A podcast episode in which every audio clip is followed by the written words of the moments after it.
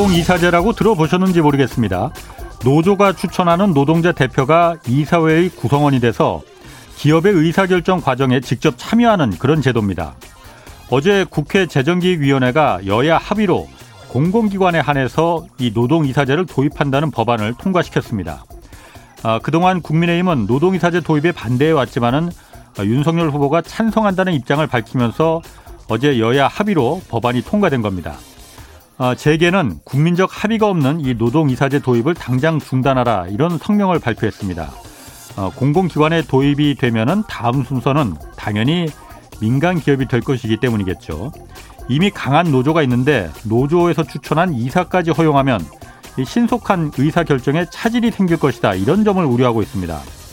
그러나 그러나 분명한 사실은 독일 등 유럽의 대부분 나라들은 노동자를 기업 경영의 주체로 받아들이고 또 경영진의 무리한 뭐 또는 나쁜 의도가 있는 그런 경영을 견제할 수 있다는 점에서 일찌감치 이 노동이사제 제도를 채택해서 성공적으로 운영하고 있다는 겁니다. 네, 경제와 정의를 다잡는 홍반장, 저는 KBS 기자 홍사원입니다. 홍사원의 경제쇼 출발하겠습니다. 유튜브 오늘도 함께 갑시다.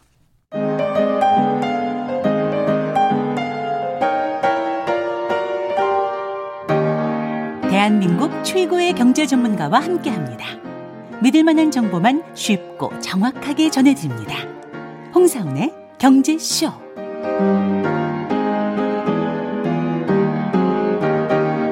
네. 미국의 실질 금리가 지금 사상 최저치로 떨어졌다고 합니다. 실질 금리가 마이너스라는 거는 이 경기 침체가 다가오고 있다는 걸 예고하는 것이라는데 오늘 이 내용 그래서 좀 자세히 알아보겠습니다. 김영익 서강대 경제대학원 교수 나오셨습니다. 안녕하세요. 예, 안녕하십니까. 새해 복 많이 받으시고 올해도 하여튼 건강한 insight 좀 저희 그 청취자들에게 많이 좀 전해주시기 바랍니다. 예, 공부 많이 하겠습니다. 저희가 공부를 많이 받아들여야죠. 김 교수님한테. 자, 미국의 실질 금리가 사상 최저치로 떨어졌다고 해요. 예. 먼저 실질 금리, 금리는 금리인데 실질 금리는 뭔가? 이거 궁금한 분들 많이 계실 거거든요. 간단하게 설명 좀 해주시죠. 예, 실질 금리는 명목 금리에서 물가 상승률을 빼는 겁니다. 명목, 명목 금리는, 뭐냐? 우리가 은행에 예금하면은 지난 11월에 예. 연한 1.6% 금리를 받거든요. 네. 예, 그다음에 10년 국채 정부에서 발행한 국채를 사면은 한 2.3% 금리를 받아요. 예. 이런 것들이 명목 금리입니다. 음, 진짜 금리. 예, 예. 예. 근데 이, 이 금리는 물가 상승률보다 높아야 돼요. 우리가 은행에다 저금하는 이유는 현재의 소비를 포기하고 미래 소비를 하기 위해서 한 거거든요. 그렇죠. 어, 그렇죠. 어, 은행에 예금에 두고. 예. 어. 물가 상승률보다 금리가 더 높아야지 그렇죠. 우리가 예금을 하게 되는 것이죠. 지금 물가가 더 많이 금리보다 뛰게 되면은 은행에 돈 넣어두고 있으면 바보지. 지금 손해 보고 있는 것이죠. 그렇죠. 실질 금융 자산이 지금 줄어들고 있는 것이죠. 아. 예, 그래서 명목 금리가 예. 물가보다도 높아야 돼요. 그런데 음. 특히 저 미국에서 예. 물가 상승률이 지금 금리보다 훨씬 더 높습니다. 물가 상승률이 지금 한 6% 이상 되잖아요. 네, 지난 그 11월 달이 6.8%였어요. 예, 예. 네, 그런데 그 당시 미국의 대표적인 명목 금리 시장 금리가 예. 1.6% 정도 됐거든요. 예. 네, 그러면 실질 금리가 마이너스 5.2%입니다. 그러네요. 어. 그러니까 5% 금융 자산 그냥 손해 보고 있다는 것이죠. 그러게. 실제 금융 자산이 그렇게 줄어들고 있다는 겁니다. 예. 음. 그런데 이게 어느 정도 하냐면 1953년 이후로 이 데이터가 발표되는데요. 예.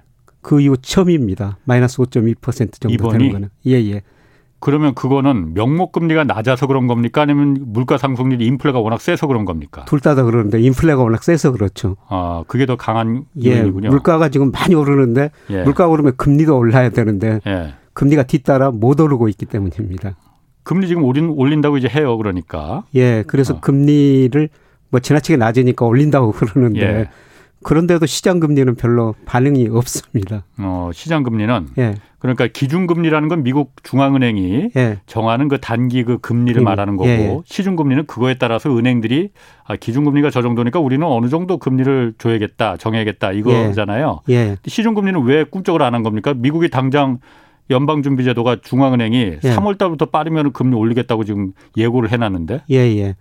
그래서 3월부터 빠르면 금리 올릴 가능성이 높습니다. 예. 예, 그런데도 불구하고 미국 10년 국제 수익률이 예. 작년 4월에 1.7%를 조금 넘었거든요. 예. 근데 이게 1.5%까지 떨어졌다가 뭐 어제 오늘 좀 올라 가지고 한 1.6%입니다. 예. 오히려 작년 4월보다도 예. 낮아요. 예.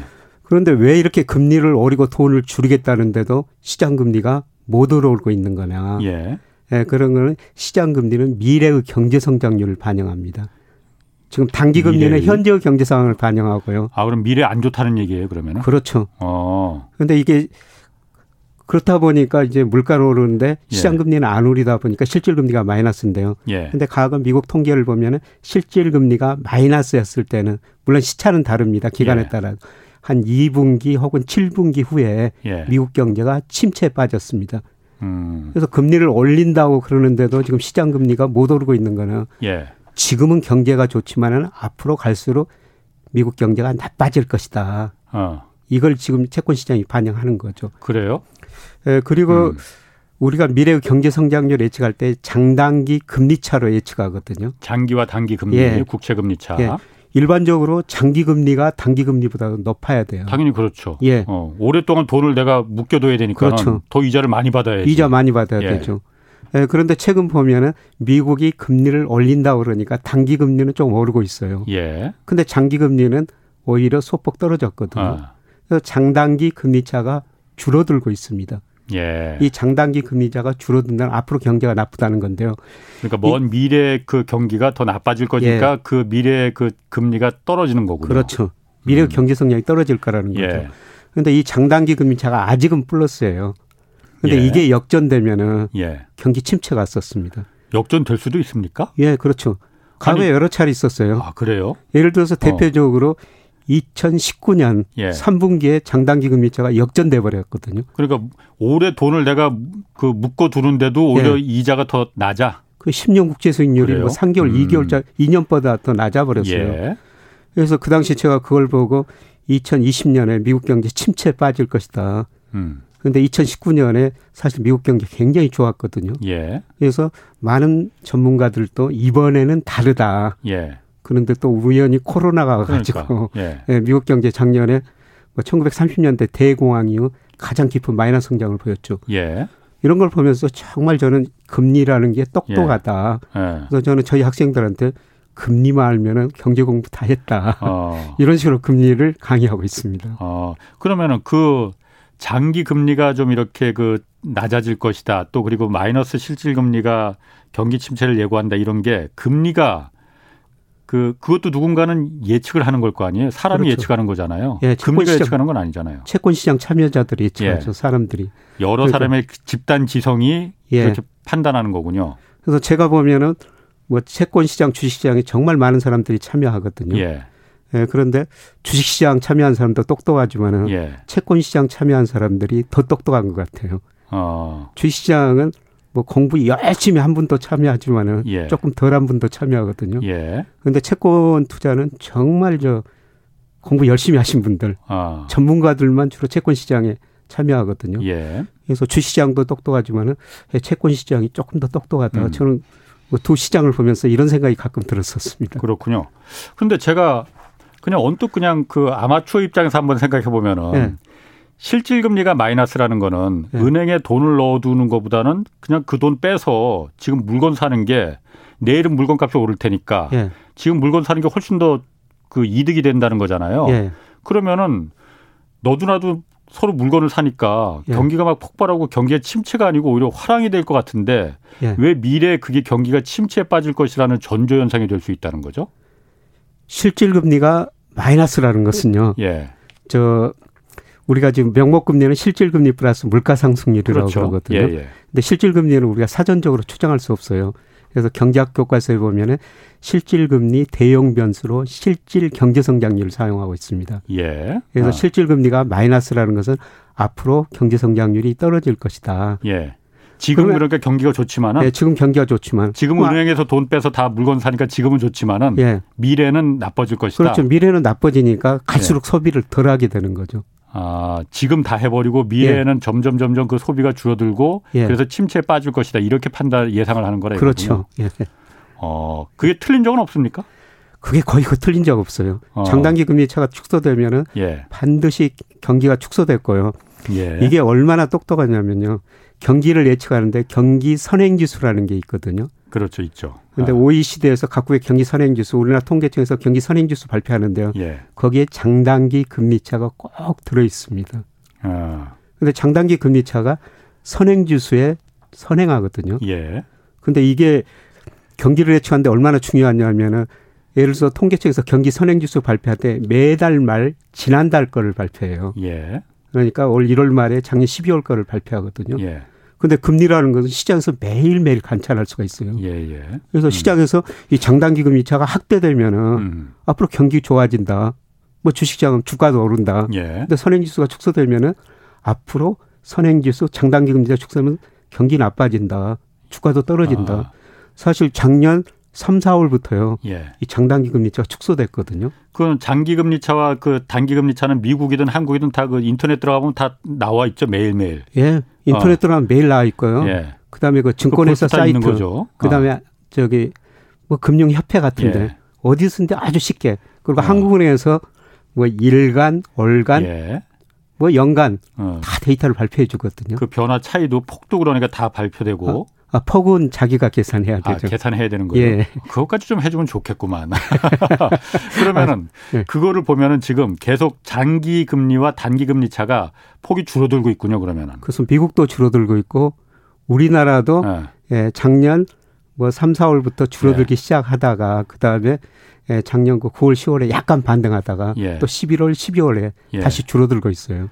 어. 네, 그래서 앞으로 경기를 예측하는 선행지수 순환 변동치라고 있는데요. 예. 그 장단기 금리차가 먼저 축소되고 우리나라 선행지수가 작년 6월 달에 고점을 치고 예. 예, 계속 지금 떨어지고 예. 경기가 예. 둔화되는 모습이 나타나고 예, 그래서 우리나라 주식시장도 작년 하반기부터 예.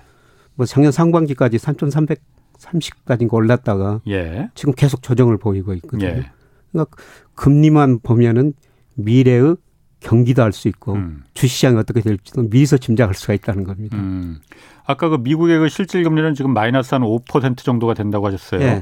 한국은 어떻습니까? 한국도 지금 물가 상승률이 뭐 미국보다 높지는 않지만은 꽤 높은 편이잖아요. 금리도 네. 좀 올리긴 올렸지만은 낮은 편이고 기준금 시중금리도 그렇고 기준금리도 네. 그렇고 우리나라도 작년 4월부터 지금 실질 금리가 마이너스입니다. 예. 그래서 작년에 연간 전체적으로 소비자 물가 2.5% 올랐지만요. 예. 12월에 소비자 물가가 전년 동월 대비 3.7% 올랐습니다. 예. 근데 12월 달에 우리나라 10년 국채 아주 장기 금리가 2.2%였거든요. 예. 우리나라도 1.5% 실질 금리가 마이너스죠. 이 음. 우리나라 음. 1.5% 마이너스도 역사상 최고치입니다. 최저치입니다. 아, 그래요? 네. 그럼 우리나라도 역시 마찬가지로 가면 갈수록 뭐 그게 언제가 될지 모르지만은 앞으로는 경기가 침체가 될 가능성이 더 크다라는 걸 보여주는 거네요. 예, 제가 통계 분석해 보니까 우리나라 실질 금리가 우리 경제 성장률의 1분기 정도 선행하고 있습니다. 어. 그럼 실질 금리가 이렇게 떨어졌다는 것은 예. 머지않아 예. 경제 성장이 떨어진다는 거죠. 예, 그래서 작년에 우리 경제가 한 4% 성장한 거로 추정이 되는데요. 예. 뭐 한 3.9% 안팎으로 아. 보고 있습니다만은 올해 대부분 뭐 한국은행 정부에서 3% 안팎 예. 이 정도 보는데 예. 이 실질 금리로 뭐 장단기 어. 금리차로 전망하면 경제 성장률 그 밑으로 나올 가능성이 상당히 높습니다. 음. 지금 이렇게 수출 잘 되고 그러는데도 그거는 지금이지 미래에는 지 금리로 보면은 그거는 그거 갖고 장밋빛 그 꿈꾸면 안 된다 이, 이걸 말하는 거군요. 그렇죠. 현재는 좋지만은 어. 이 금리라는 게 어. 미래 경제 성장이 떨어질 것이다. 예. 미리서 계속 반영해 가고 있거든요. 그렇군요. 음. 제가 또 좀 무식한 질문이지만은 무식해서 이런 거 좀 물어보겠습니다. 아까 장기 금리와 단기 금리가 역전되는 경우도 있다고 했잖아요. 예, 예. 2019년에도 한 번 역전이 됐었다면서요. 예, 예, 근데 제가 만약 장기 그 어떤 채권에 투자를 했다면은 예. 이게 오히려 단기 채권보다도 이자를 더 적게 주면은 당장 팔아버리고 단기로 다, 다 단기 채권을 다시 살 것 같은데 예. 그게 어떻게 가능한 일이죠? 근데 채권 수익률이 떨어지면은 예. 채권 가격은 올라가니까요. 반대죠. 예. 어, 언제까지 채권은. 떨어질지 모르니까. 아. 예, 그리고 만기가 길수록 금리가 떨어지면은 가격은 예. 상대적으로 더 많이 올라 버리거든요. 금리는 떨어지만 채권 가격은 올라가니까. 예, 올라가니까. 예. 예. 음. 그래서 장기 금리가 떨어진다고 생각하면은 예. 장기 채권을 더 많이 사버리는 거죠. 아, 그래서 채권 가격이 올라가고 예, 금리는 떨어지게 됩니다. 아, 그래서 그런 게 가능할 수 있겠구나. 예, 예. 그냥 언뜻 생각하기에는 어, 바보가 아닌 이상 그거 오히려 이자를 더 적게 주는데 왜 그걸 들고 있지? 당장 팔아버리고 단기 채권으로 오히려 더 유리한데 예. 돈이 묶이지도 않고 그런데 가격이 그러니까 올라가 올라가니까. 예, 예. 아하, 그렇군요. 예. 자, 그러면은 경기 침체가 안 왔으면 좋겠지만은 지금 금리로만 보면은 어, 올게 뭐 확실하다고 이렇게 김 교수님은 예측하고 있, 어요 예, 예. 그러면은 이런 경우에 이 자산 배분을 그럼 주식 자산이라는 건 주식도 있고 부동산도 있고 여러 가지 뭐 가상화폐도 있고 금도 있을 수 있고 이런 자산 같은 경우에 투자를 배분을 어떻게 하는 게 좋습니까? 예, 실질 금리가 마이너스니까 우리가 은행에 예금해도 뭐 실질 금리 자산 줄어들고 예. 예. 그러니까 여러 자산을 투자해야 되거든요. 예. 근데 2000년 이후로 제가 쭉 분석해 보니까 우리나라 소비자 물가가 월 평균 한 2.3% 올랐어요. 예. 근데 코스피 예. 대표적인 주가 지수는 한 9%. 여기다 배당 수익률 1 내지 2%니까 그냥 10% 정도 예. 올랐죠. 예. 그다음에 KB 국민은행 주택 가격 발표하는데요. 예. 주택 가격 보니까 한 5.5% 올랐어요. 예. 금값도 평균 한 10% 정도 올랐거든요. 예. 그래서 이런 거 보면은 장기적으로는 주식, 뭐 부동산, 금 다 물가보다 더 높이 올랐죠. 그래서 나눠서 음. 지금 투자할 시기예요. 아니 그거는 앞뒤가 안 맞는 거 아닌가요? 주, 경기가 침체된다는데 주식은 왜 오르고 부동산은 왜 오릅니까? 네, 그래서 지금 그 지금 제가 주식 투자 시기는 아니다. 지금 아. 그런 말씀을 드리려고 그럽니다. 아 그런 거예요? 예. 어그 그러니까 무슨, 예. 경기라는 게 이렇게 좋아졌다 예. 나빠졌다 이런 과정이 반복되는데요. 예. 예, 지금은 모든 경제 지표가 정점을 치고 떨어지는 과정이거든요. 예, 예. 경기가 좋아지니까 물가가 오르죠. 예, 예, 그렇죠. 예, 물가가 어. 오르니까 경기 확장 국면에서 물가 오르니까 중앙은행은 이제 금리를 올리고 긴축 정책을 그렇죠. 쓰죠. 방어를 하려고 하겠죠. 예. 그러면은 소비가 줄어들고 경기가 나빠지거든요. 예, 예. 이 국면에서 모든 자산가격이 떨어져요. 예. 그래서 장기적으로는 예. 이런 모든 자산이 인플레를 해지할 수가 있지만은 예. 지금은 경기가 수축 국면 초기다. 예. 예. 그래서 자산 가격이 같이 떨어지는 국면이다. 지금은 사면 안 되는 거군요, 그러면은. 그래서 제 어. 지금은 좀 미루는 시기라고 말씀드립니다. 그래서 제가 예. 뭐 작년부터 그렇죠. 올해 그 주가가 아. 좀 많이 떨어질 수 있습니다. 예. 또 역으로 부자 될 시기입니다. 조금 더 기다렸다가. 예, 예, 예. 근데 지금은 경기 수축 국면 초기니까 예. 경기가 나빠지니까 주가도 떨어지거든요. 예. 그러니까 주가라는 게 지금까지 좀 많이 올랐던 게 예. 뭐 금리도 낮았고 돈이 많이 풀렸고 예. 경기가 좋아졌고 기업 수익이 늘어났기 때문입니다. 예. 네, 그런데 지금 금리는 뭐 저는 많이 오르라고 생각 안 하는데요. 예. 뭐 금리도 좀 올랐지 않습니까? 한 번 올렸죠. 예. 예. 그런데 경기가 나빠지고 있다는 겁니다. 예. 그러니까 나빠질 것이다지 나빠지고 있다는 아니죠 아직. 나빠지고 있습니다. 아 그래요? 벌써 예. 그 선행지수 순환변동치 아. 그게 경기를 예고해 주었는데요. 예. 예. 작년 6월에 정점을 쳤고요. 예. 예. 지금 뭐 통계청 뭐 한국은행 여러 가지 경제 지표를 보면은 예. 모든 지표들이 음. 이제 둔화되는 음. 초기 국면이에요. 예. 예. 음. 사실 그 수출은 아주 잘 되고 있습니다. 음. 예. 그런데도 수출 증가율은 지금 좀 많이 둔화되고 있죠. 예. 그러니까 모든 음. 경제 지표가 뭐 기저 효과도 있습니다만은 작년에 급격하게 반등했다가 네. 최근에 모든 지표들이 증가세가 둔화되는 모습이 나타나고 있습니다. 예. 음. 그러면 지금 주식은 어쨌든 간에 지금 새로 들어갈 타이밍은 아니다. 조금 더 기다리면 좋은 기회가 올 것이니 기다려라. 돈 예. 갖고. 예. 그래서 지난번 저 11월에 나와서 맞습니다. 말씀드렸던가요? 예. 뭐올뭐 하반기가 아. 정말 그 주식을 싸게 살 수 있는 기회다. 예, 예. 네, 그때 현금이 있어야 되고 용기가 예. 있어야 된다 이런 말씀을 드렸는데 예. 네, 저는 올해가 그런 좋은 기회라고 생각하고 있습니다. 근데 지금 당장은 아. 니라는 거죠. 지금 경기 수축 국면 초기니까요. 예.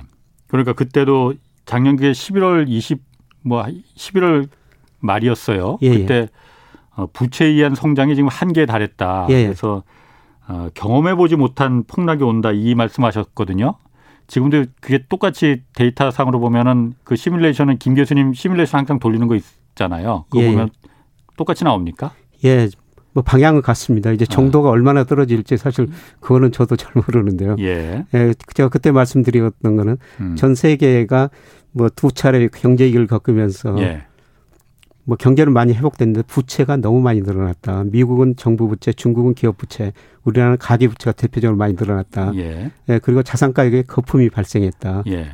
예, 특히 최근 미국 주가 최근까지도 많이 오르고 있습니다만 제가 보기에는 굉장히 높은 수준에 있는 것 같습니다. GDP 대비 예. 에, 미국 전체 주식 시장 총액이 330%. 뭐 어제 신문 보셨습니까? 어제 신문 보면은 애플의 시가총액이 3조 달러가 넘어섰다는 거죠. 아. 그 3조 달러 의미가 뭐냐면요. 에, 우리 전체 주식시장 코스피 시가총액이 한 2,200조 정도 되거든요. 예. 근데 애플 시가총액이 3,600조 가량 된다는 예, 겁니다. 예, 예. 음. 제가 보기에는 엄청난 거품입니다. 음. 그 거품 그 주식시장 시가총액 거품 따진 게 법비 지수라는 거 있잖아요. 예, 예. 그걸 보면 어느 정도나 되는 거예요? 예, 명목 GDP 대비 시가총액인데요. 미국 예. 전체 시가총액 하면은 예, 지난 2분기가 331%로 사상 최고치였고요. 아. 근데 3분기에는 좀 떨어졌습니다. 예. 한 324%로. 아. 예, 그다음에 뭐 실러 PER이라고 예, 기업이기에서 주가가 얼마나 올랐느냐. 네. 그게 올 1월 최근 통계 보니까 한 40배 정도 되거든요. 음. 장기 평균이 17배예요. 그러니까 기업 이익에 비해서도 주가가 너무 많이 올랐고요. 예. 그다음에 특히 그 미국 가계 자산 중에서 주식 비중이 53%입니다. 미국은 원래 그렇잖아요. 미국 주식 투자 비중 높잖아요, 가계가. 이것도 역사상 최고치예요. 2000년 IT 거품 붕괴 직전에 47%였고요. 예. 예 그다음에 2008년 글로벌 금융위 미국 금융위기 직전에 48%였거든요. 예. 지금 53%라는 겁니다. 아. 그만큼 주가가 많이 올랐다는 것이죠.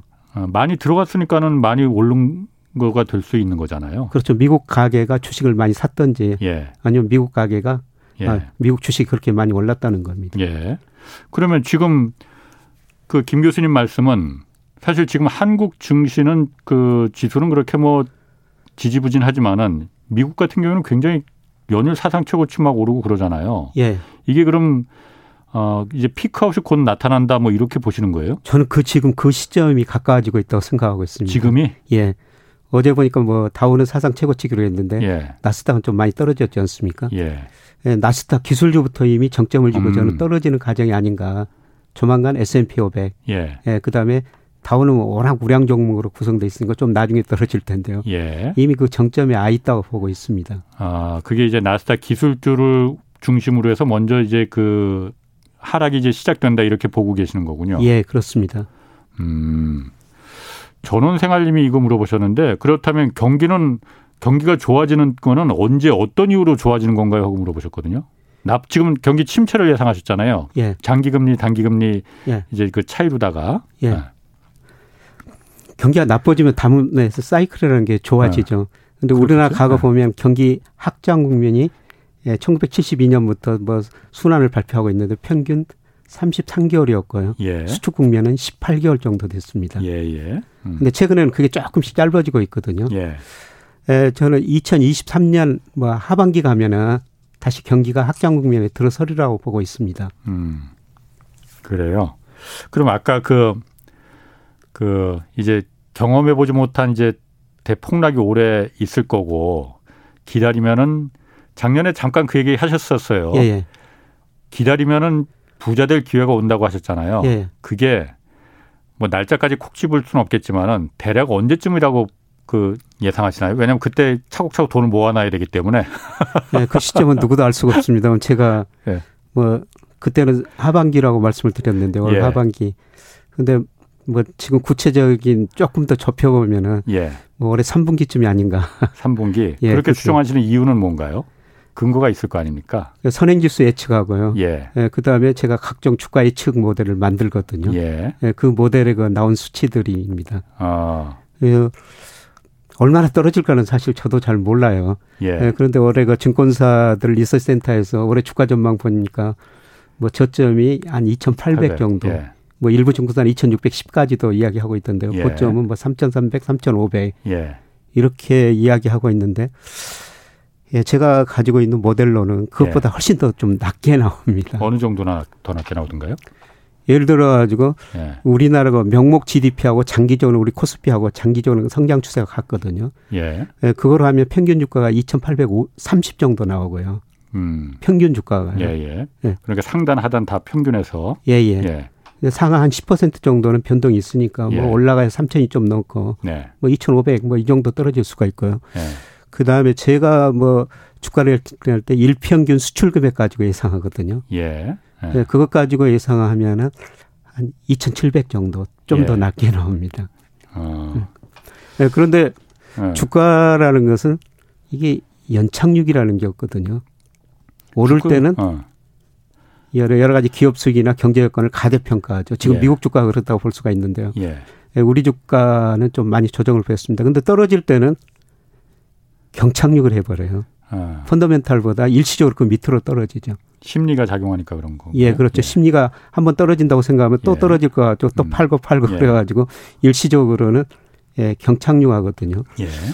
근데 우리 주가하고 가장 상관계수가 높은 게 일평균 수출 금액이에요. 음, 예, 예. 그게 0.84 정도 되는데요. 상관계수가 0.84라는 거는 굉장히 높거든요. 예. 그 거의 1에 가깝죠. 거의 같은 방향으로 움직인다는 겁니다. 예. 예, 그거로 평가해 보니까 우리 주가가 뭐 작년 6월에 3,300 코스피가 30 정도 올라갔다 지금 뭐3,000 밑으로 떨어진 거10% 정도 떨어졌죠. 음. 그래도 제가 평가해 보면 수출도 증가하고 있지만 주가가 지금도 한 15% 정도 가대평가돼 있거든요. 예. 그래서 저는 15% 정도는 언제든지 떨어질 수 있다. 음. 그리고 경착륙 하면 그 밑으로도 또 갈 수가 있다는 것이죠. 예, 예. 음. 음. 그게 올 2분기, 3분기 가서 저는 나타나리라고 보고 있습니다. 지금 그러면 그 말씀하신 게 그 주가 지수도 그렇고 이 성장률에 절대적으로 영향을 좀 받잖아요. 예. 얼마 전에 한국은행에서 하여튼 금융 그 취약성 지수 그 자산 취약성 예, 지수에서 예, 발표한 예. 게 있잖아요. 예. 뭐 주식이나 채권은 그래도 좀 지금 안 뭐 안정하다기라고 말할 수는 없지만은 예. 그게 취약성이 좀 완화되고 있는데 부동산은 지금 꼭지점까지 갔다는 거잖아요. 그렇습니다. 그리고 이게 어떤 예기치 못한 미국 금리 급격한 인상이나 이런 예. 충격을 받으면은 급격하게 붕괴돼서 한국의 경제 성장률을 플러스 3%가 아니고 마이너스 3%까지 끌어내릴 가능성이 있다라고까지 좀 무시무시한 얘기를 했거든요. 그렇게 그 되면은 더 그러면은 그 주식 시장이나 이런 거는 경기 침체도 그렇고 더 곤두박질 치겠네요. 그러면. 예, 제가 평가해 보던 우리 이제 주식 부동산 있는데 예. 주식은 한 15% 정도 가대평가됐다고 말씀드렸는데요. 예. 예, 저희가 우리 아파트 가격을 평가해 보니까 예. 작년 12월 말 기준으로 한 40 내지 50% 여러 가지 모형으로 해 보니까 예. 예, 그 정도 가대평가돼 있거든요. 40 내지 50% 뭐에 비해서 GDP에 대비해서 과대평가돼 있다는 건가요? 그러니까 저 제가 원래 가격에 적정 가격에 비해서 아니 저 렌트에 비해서 렌트에 비해서 주택 가격이 얼마나 올랐느냐. 음. 예, 렌트 대비 주택 가격 장기 평균에 그거는 접근해 가거든요. 예, 예. 그래서 2000년 이후로 평균보다 한 예. 뭐 지역에 따라 다릅니다만은 40% 50% 정도 가대평가돼 있거든요. 예. 예 그다음에 소득. 예. 소득에 비해서 주택 가격이 얼마나 높은가 그렇죠. 소위 PIR이라고 그러죠. 예, 예. 예, 이것도 장기 평균이 9배였어요. 그럼 뭐 지금 사상 최대치라고 지금, 지금 18배 정도 예. 서울 서울 기준입니다. 예, 예. 이렇게 사내지 50% 가대평가됐다는 거죠. 예. 그래서 요새 그 금융 당책 당국도 좀 그런 걸 걱정하는 것 같아요. 그래서 은행들한테 지금 대선 충당금 좀 예. 어, 좀 쌓아라. 예, 예. 이런 이야기를 하고 있는 것 같습니다. 대선 충당금을 쌓아놓으라고 하는 이유는 그 충격에 대비하라는 겁니까? 그렇죠. 은행이 무너질까봐? 은행이 무너지지는 않은데요. 예. 이렇게 주택가격이 떨어지면은 예. 빚을 가게들이 더 못 갚죠. 그러니까 만세 부르는 분들이 나올 거 아니에요. 예, 빚을 못 갚으니까 예, 거기에 미리서 그걸 그 충당금을 미리서 쌓아놔라. 예. 예. 이런 이야기죠. 그걸 못 쌓아놓으면은 은행이 위험할 수도 있는 그 정도까지도 될 그 정도까지는 안 갈 텐데요. 그런데 아. 말씀하신 것처럼 뭐냐면은 뭐 집값이 떨어지면은 당장 가게가 원리금 상환하는 비율이 줄어들고요. 예. 예 그다음에 부의 효과라고 그러죠. 집값이나 주가가 떨어지면 역의 부의 효과가 음. 나타나요. 소비가 더 줄어들 수밖에 그렇죠. 없습니다. 예, 지갑을 닫죠. 예. 예. 근데 제가 분석해 보니까 주식하고 이렇게 집하고 예. 어느 게 그 소비에 영향을 더 많이 미치냐, 집값이 조금 더 영향을 많이 미치는 걸로 나오거든요. 예. 그 집값이 떨어지면은 소비가 줄어들고 경제 성장을 떨어지고 이런 악순환이 발생할 수가 있다는 겁니다. 그러니까 저희가 하여튼 경제쇼에서 요즘 계속 뭐 부동산에 대해서 계속 위험 신호가 정부 당 금융 당국에서도 그렇고 정부에서도 계속 그 위험 신호를 내니까 좀 다루는데 아, 이게 뭔가 굉장히 불안합니다. 사실 이게 뭐 어, 우당탕탕 막 이렇게 경착륙이 돼서 한국 경제 전체를 다 갖고 그냥 늪속으로 끌고 들어가는 건 아닐까. 뭐 그런 우려도 좀 생기고 뭐 좀 그렇습니다. 자 그러면은 그 부동산은 그렇다 치고 올해 하여튼 국내외 증시 위협하는 가장 큰 변수, 리스크 여러 가지가 있을 겁니다. 어떤 게 좀 가장 큰 리스크라고 좀 보십니까? 그 거시경제 측면에서 보면은 주가를 결정하는 게 유동성하고 예. 경기거든요. 예. 근데 유동성도 상대적으로 좀 축소되고 있어요. 예. 예를 들어 가지고 우리나라 단기 부동자금이라고 그러죠. 단기 부동자금이라는 것은 뭐 돈이라는 게 눈이 있어가지고 수익률 높은 대로 언제든지 이동할 수 있는 자금이거든요. 네. 근데 작년 10월까지 데이터를 발표가 한국은행 데이터 발표된 데이터 보니까 뭐 1,553조 정도 돼요. 아. 근데 이게 많은 거는 사실이거든요. 예. 근데 이게 M2 중에서 차지하는 비중은 줄어들고 있어요. M2라는 건 그러니까 전 강의 통화. 예. 이게 예. 한 3,600조 정도 되거든요. 예, 예.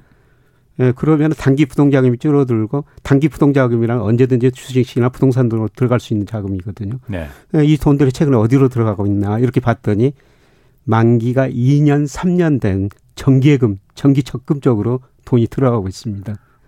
은행으로? 예. 그래서 어. 저 그동안 그 주식시장이 좋아가지고 예. 주식시장 투자 많이 했었습니다. 예, 예. 그래서 2020년 하반기에는 정말 주가가 많이 올랐죠. 예. 2000 작년 상반기도 주가가 올랐는데 지금 하반기부터 6개월 이상 주가가 정체되고 지금 하락하니까 예. 많은 사람들이 예. 주식에 대한 기대 수익률이 좀 낮춰진 것 같아요. 어. 그래서 그 일부 돈이 예. 이제 최근에 은행 금리도 좀 오르니까 예. 그냥 안전하게 정기 적금 들자 예. 이쪽으로 돈이 좀 늘어나고 있습니다. 어. 그럼 우리나라는 그렇지만 미국은 그럼 아직은 그, 그 상태는 아닌 거네요. 아니, 미국은 아닙니다. 우리가 지금 먼저 그런 현상이 발생하고 있고요. 예. 미국은 아직까지도 음. 주식 투자를 많이 하는데, 예. 근데 미국 도그 주식 비중이 제가 53%라고 말씀드렸는데 2분기, 3분기 더 이상 안 늘어나고 있어요. 아. 주식 투자 비중이 예, 주식 투자 비중이 예. 이제 더 이상 안 늘어나고 있습니다. 이제 아까 말씀하신 대로 지금 피크아웃의 고점에 지금 다다랐다는 예. 걸 아, 느끼기 시작한 거군요, 사람들이. 예. 그리고 미국 주가에 선행하는 지표 중 하나가 예. 우리 저 신용융자라고 그러죠. 예. 예. 돈을 빌려줘 증권에서 주식 사는 경우. 예, 예. 이게 보니까 미국이 10월을 정점으로 11월, 12월 낮아지고 있어요. 예. 돈을 빌려가지고 주식을 덜 사고 있다는 거죠. 예. 그럼 미국도 예, 주식 시장에 대한 기대 수익률이 이제 조금씩 달라지고 있는 조짐이 미국 시장에서도 나타나고 있습니다. 어, 아니 그러면 그 지금 말씀하시는 거로 보면은 왜냐하면 지금 아, 우리 국내 투자자 주식 투자하는 분들 중에 국내 주식시장이 워낙 지지부진 뜨끔미지근하니까 미국 주식 서학겜이라고 하잖아요. 왜 미국 투자 많이 하거든요. 미국 ETF에도 지금 엄청 들어가고 그거 좀 별로 그렇게 바람직하지 않은 거네요, 그러면. 네, 저는 지금은 좀 조심스러운 시기라고 보고 있습니다. 네. 근데 미국 주가가 지난 10년은 많이 올랐었어요. 예. 근데 미국 주가가 2000년 IT 거품 붕괴되고 제자리 올 때까지는요. 예. 10년이 걸렸습니다. 어. 그 유명한 마이크로소프트 같은 회사도요. 예. 2000년 IT 거품 붕괴되고 제자리 올 때 10년 넘게 걸렸어요. 예. 근데 문제는 제가 평가해 보니까 2000년보다 지금 미국 주가 거품 정도가 더 심각하다는 것이죠. 그때 IT 거품 때보다도 예, 모든 아까 말한 버핏 지수나 그다음에 예. PER 뭐 그다음에 가계 자산 중에서 주식 비중 이 그때보다 더 심각하거든요. 예. 저는 이런 측면에서는 지금 미국 주식 비중 좀 줄이시는 게 아. 예, 바람직스럽지 않나 이렇게 생각합니다. 그 역사를 보면은 예. 뭐한 시장에서 거품이 발생했다 붕괴도 이런 과정이 계속 반복됐거든요. 예. 그래서 1985년에서 90년까지는 예. 일본에서 엄청난 거품이 발생했죠. 예. 그렇죠. 플라자 합의로 예. 엔화가 강세되니까 예. 일본 중앙은행이 금리 내리고 돈을 엄청 풀어버렸거든요. 예, 예. 그래서 90년대 금리 인상하면서 일본 주식시장 거품이 붕괴되면서 그 이후로 일본이 장기 디플레 빠졌지 않습니까? 예, 예, 그렇죠. 그 다음에 95년부터 2000년에는 미국에서 뭐 정보통신 혁명이라고 IT 거품이라고 그러죠. 엄청난 거품이 왔다 붕괴됐지 않습니까? 예. 2006년, 2007년은 중국에서 거품이 발생했어요. 예. 상하이 종합지구가 지수가 무려 6천이 넘었거든요. 예. 그게 거품 붕괴되면서 1,800까지 떨어졌습니다. 예. 그런데 그런 역사적 거품을 보니까 지금 미국 거품 정도가 그 정도라는 것이죠. 음. 그 이상인 거라는 거죠. 예. 예. 그래서 저는 지금은 미국 주식시장에 접근하는 거는 음. 조금 음. 좀 조심스럽게 그렇군요. 지금 헤이든 님이 예. 이분 의견 많이 주시는 분인데 제가 딱 그 궁금한 거하고 똑같은 의견을 지금 질문을 하셨어요. 이 사람들이 보통 지금 부동산도 그렇고 주식도 그렇고 너무 그 거품이 많이 끼고 높이 올라갔으니까 네. 지금은 엄두도 못 내지만은 이게 조금 어 내려가고 이 경착륙이 막 시작된다고 하면은 학습 효과라는 게 있지 않습니까? 예. 이거 분명히 다시 우상향 다시 올라갈 거야. 그러니까 예. 지금 이렇게 조금 싸졌을 때 빨리 뛰어들어가서 사야 돼. 부동산이든 주식이든. 이렇게 해서 이 경착륙 하락을 막을 수도 있는 거 아닙니까? 근데 이, 그런 생각하는 사람 많아요, 실제로. 예, 예. 아. 그래서 이번에는 다르다. 아. 예, 그런 이야기인데 역사를 보면 이번에는 다른 적이 없었거든요. 아. 주가가 떨어지면요. 예. 잊어버려요. 떨어지면 또 더 더 불안해가지고 예. 또 팔게 됩니다. 아. 예, 그때 이제 가지고 있어야 되는 게 예. 예 정석인데요. 예. 또 떨어지면은 아. 더 떨어질 것 같은 이런 불안한 심리가 들거든요. 심리가 작용하니까. 예, 심리가 작용하니까. 심리가 작용하는 거는 자산가 경착륙이죠. 아, 그러니까 조금 떨어지면은 아 이게 다시 언젠가는 다시 이거는 떨어지는 건 일시적이고 다시 오를 거야. 옛날에도 예. 그랬어. 예. 그러니까는 그걸 다시 사거나 예. 계속 각 보유하고 있어야 되는데 예, 예. 심리가 그런 심리는 그렇게 작용 작동 안 한다 이거죠. 예, 더 던져 버린다 그렇죠. 이거지. 예. 그리고 이제 문제는 뭐냐면은 저 기관 투자자들이거든요. 예. 기관 투자자들이 뭐 옛날으로 많이 달려졌지만 종목당 몇 퍼센트 이하로 떨어지면은 의무적으로 팔아야 되는 경우가 있어요. 반대 매매 뭐 이런 거 반대 매매 예. 예. 이런 경우가 있거든요. 예. 물론 지금은 최근에는 많이 안화돼 가지고 예. 뭐그 정도가 줄어들었습니다만은 예. 예. 몇 퍼센트 이하 떨어지면은 예. 회의를 해 가지고 예. 뭐 전망이 좋다면 가지고 있어야 하는데 전망이 아. 나쁘다면은 예. 그 시점이라도 팔게 되는 것이죠. 아, 네. 그렇군요. 소울님이 중국 시장 그럼 어떻게 전망하시나요? 물어보셨거든요. 중국은 앞으로 5년은 미국보다 좀 좋으리라고 보고 있습니다. 중국은 예. 작년에 그 중국 주가가 사실 제일 부진했거든요. 예. 예. 그런데 중국 경제 성장률은 올해 뭐 5% 안팎 전문가들 전망하고 있으면 제가 보기에는 4% 초 중반일 것 같아요. 예. 음. 근데 이렇게 경제 성장률은 떨어지는 국면에서는 돈이 실물로 가기보다는 금융으로 예, 들어오거든요. 예. 어. 그리고 중국 GDP가 작년에 세계에서 차지하는 비중이 한 17% 정도 되는데요. 세계 투자자들이 가지고 있는 중국 금융 자산은 지금 5% 안팎 정도 되거든요. 네. 네. 그러니까 전 세계 투자자들이 지금 중국 비중 계속 늘리고 있어요. 어. 그래서 JP 모건 같은데 중국 뭐 100% 증권 자회사를 만들었거든요. 예. 미국 큰 뭐 금융회사들이 중국 들어가는 거는 그렇죠. 돈이 예. 보이기 때문입니다. 예, 예. 어. 예. 그 금융을 통해서. 예, 그렇습니다. 그런데 중국이 사실 지금 아까 실물로 안 들어 금융은 금융은 탄탄하다고 말씀하셨는데 금융이 앞으로 성장할 아, 그러니까 성장할 거라 예. 실물이 뒷받침되지 않는 금융이 그게 그 탄탄할 수 있습니까? 실물이 안정 성장, 질적 성장을 한다는 아, 아. 거죠.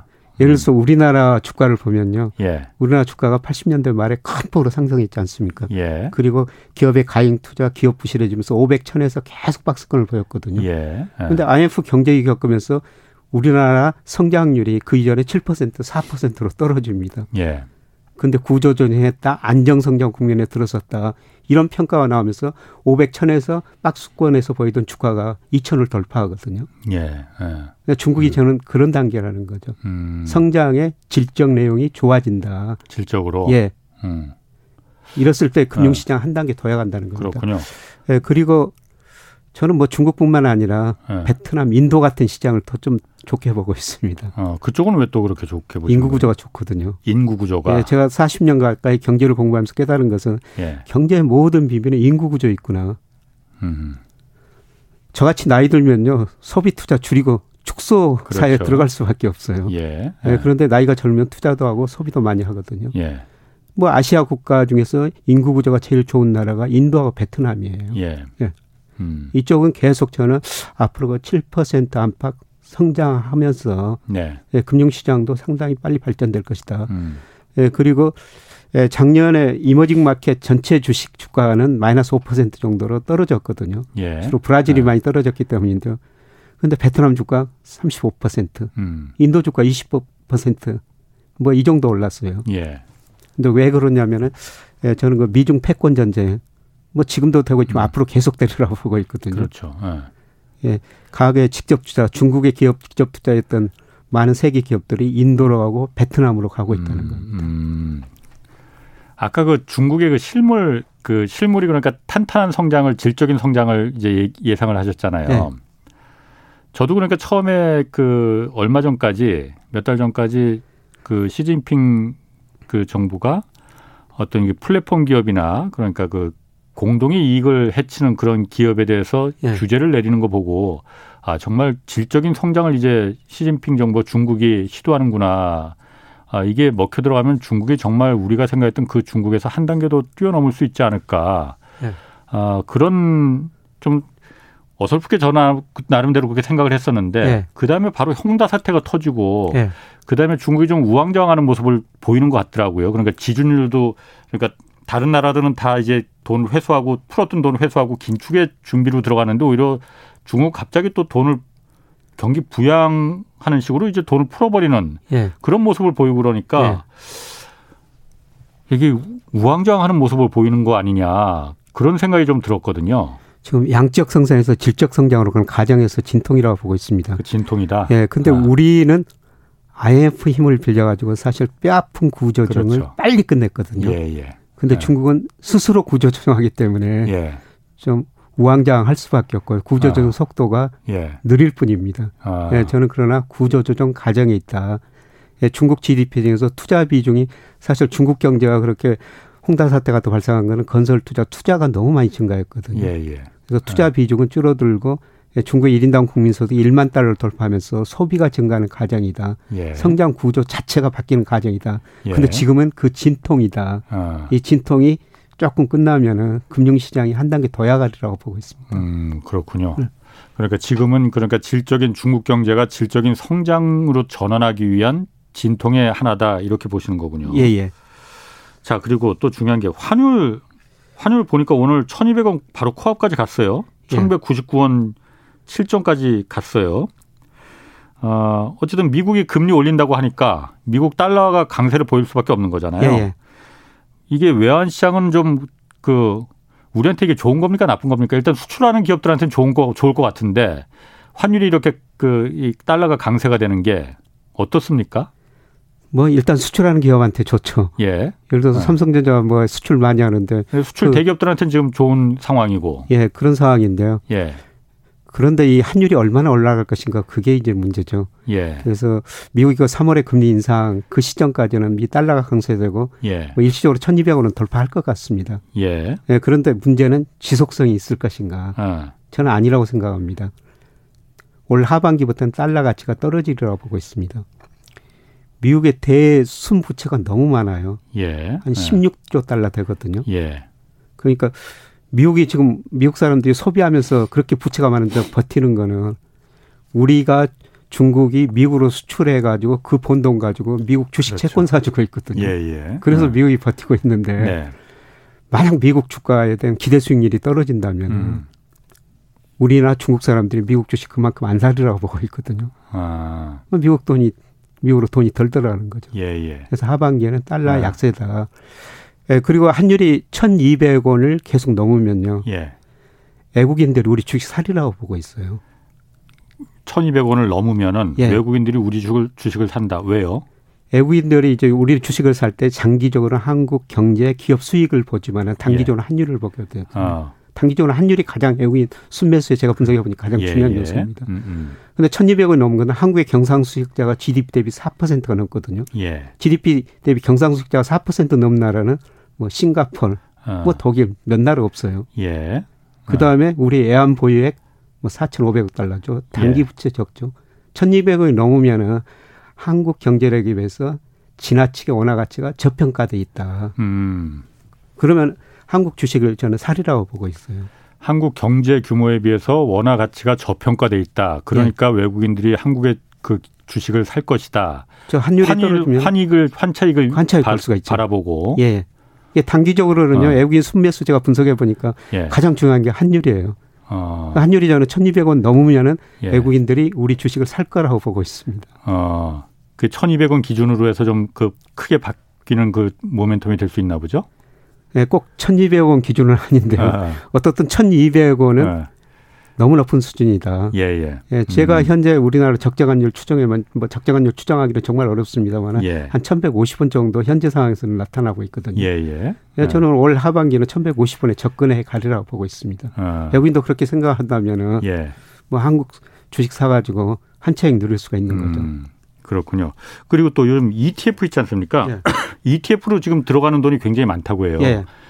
어, 뭐 주식 올해 그러니까 한국 사람 한국 주식이 그렇게 뭐 좀 크게 좋지 않았으니까 하반기 들어서 작년에 ETF, ETF로 그래서 안정적으로 가는 분들이 많다고 하는데 ETF는 좀 어떻게 좀 보십니까? 이거 권장한 그냥 공격적인 그냥 개별 종목 투자하는 것보다는 ETF로 가는 게 더 바람직하다 이렇게 보시는 건가요? 예, 저는 바람직하다고 보고 있습니다. 예, 예 짐 로저스라는 사람 너무 금융시장에서 예, 유명한 예, 사람인데요. 예. 이분이 옛날 그 기업을 사기 위해서는 기업을 방문했어야 됐잖아요. 비행기 예, 타고 예. 버스 타고 기차 타고 자동차 타고 기업을 방문했어야 되는데 예, 예. 정말 다양한 ETF가 생겼거든요. 예. 다양한 ETF가 생겼으니까 집안에 가만히 앉아 있어도 글로벌 금융시장 세계 경제 음. 흐름만 보면은 얼마든지 ETF를 사서 돈을 벌 수가 있다는 겁니다. 예. 그리고 ETF 장점은 뭐냐면은 예를 들어서 ETF에 뭐 종류가 다양하고 여러 가지 종목이 들어가는데요. 예. 그런데 예를 들어서 2차 전지 최근에 유행하다 지금 많이 조정을 보이고 있습니다. 음. 2차 전지에서 잘 나가는 기업이 있고 못 나가는 기업이 있어요. 예. 예 그런데 잘 나간 기업을 사면은 괜찮은데 예. 못 나가는 기업을 사면은 2차 전지 전체는 오를 수가 있지만 예. 손해 볼 수가 있죠. 예. 근데 ETF를 사놓으면은 음, 그렇죠. 그런 개별 기업 걱정을 안 하셔도 된다는 겁니다. 어, 묻어간다 이거죠. 그렇죠. 어. 그래서 저도 사실 저 ETF 투자를 굉장히 많이 하고 있습니다. 아, 저도 뭐 개별 기업 뭐 방문할 수도 없고 예. 잘 모르니까 그렇군요. 네, 주로 ETF 투자하고 있습니다. 자 여기 그 유튜브 댓글에서 세뇨리님이 이거 물어보셨어요. 네. 그러니까 올해 주가가 뭐 3분기 전 3분기에 좀 기회가 올지 모르지만은 그 전까지는 그렇게 들어가지 않는 게 좋다라고 말씀하셨잖아요. 예, 예. 그런데 어, 한 가지 또 변수가 지금 MSCI 선진국 지수에 편입된다 편입한다고 지금 그 얘기가 노력하고 있잖아요. 예. 한국 정부가. 예. 이렇게 되면은 우리 주가는 굉장한 호재잖아요. 굉장히 큰 호재가 될 수 있는데요. 네. 그거는 좀 멀리 좀 내다봐야 됩니다. 어, 왜요?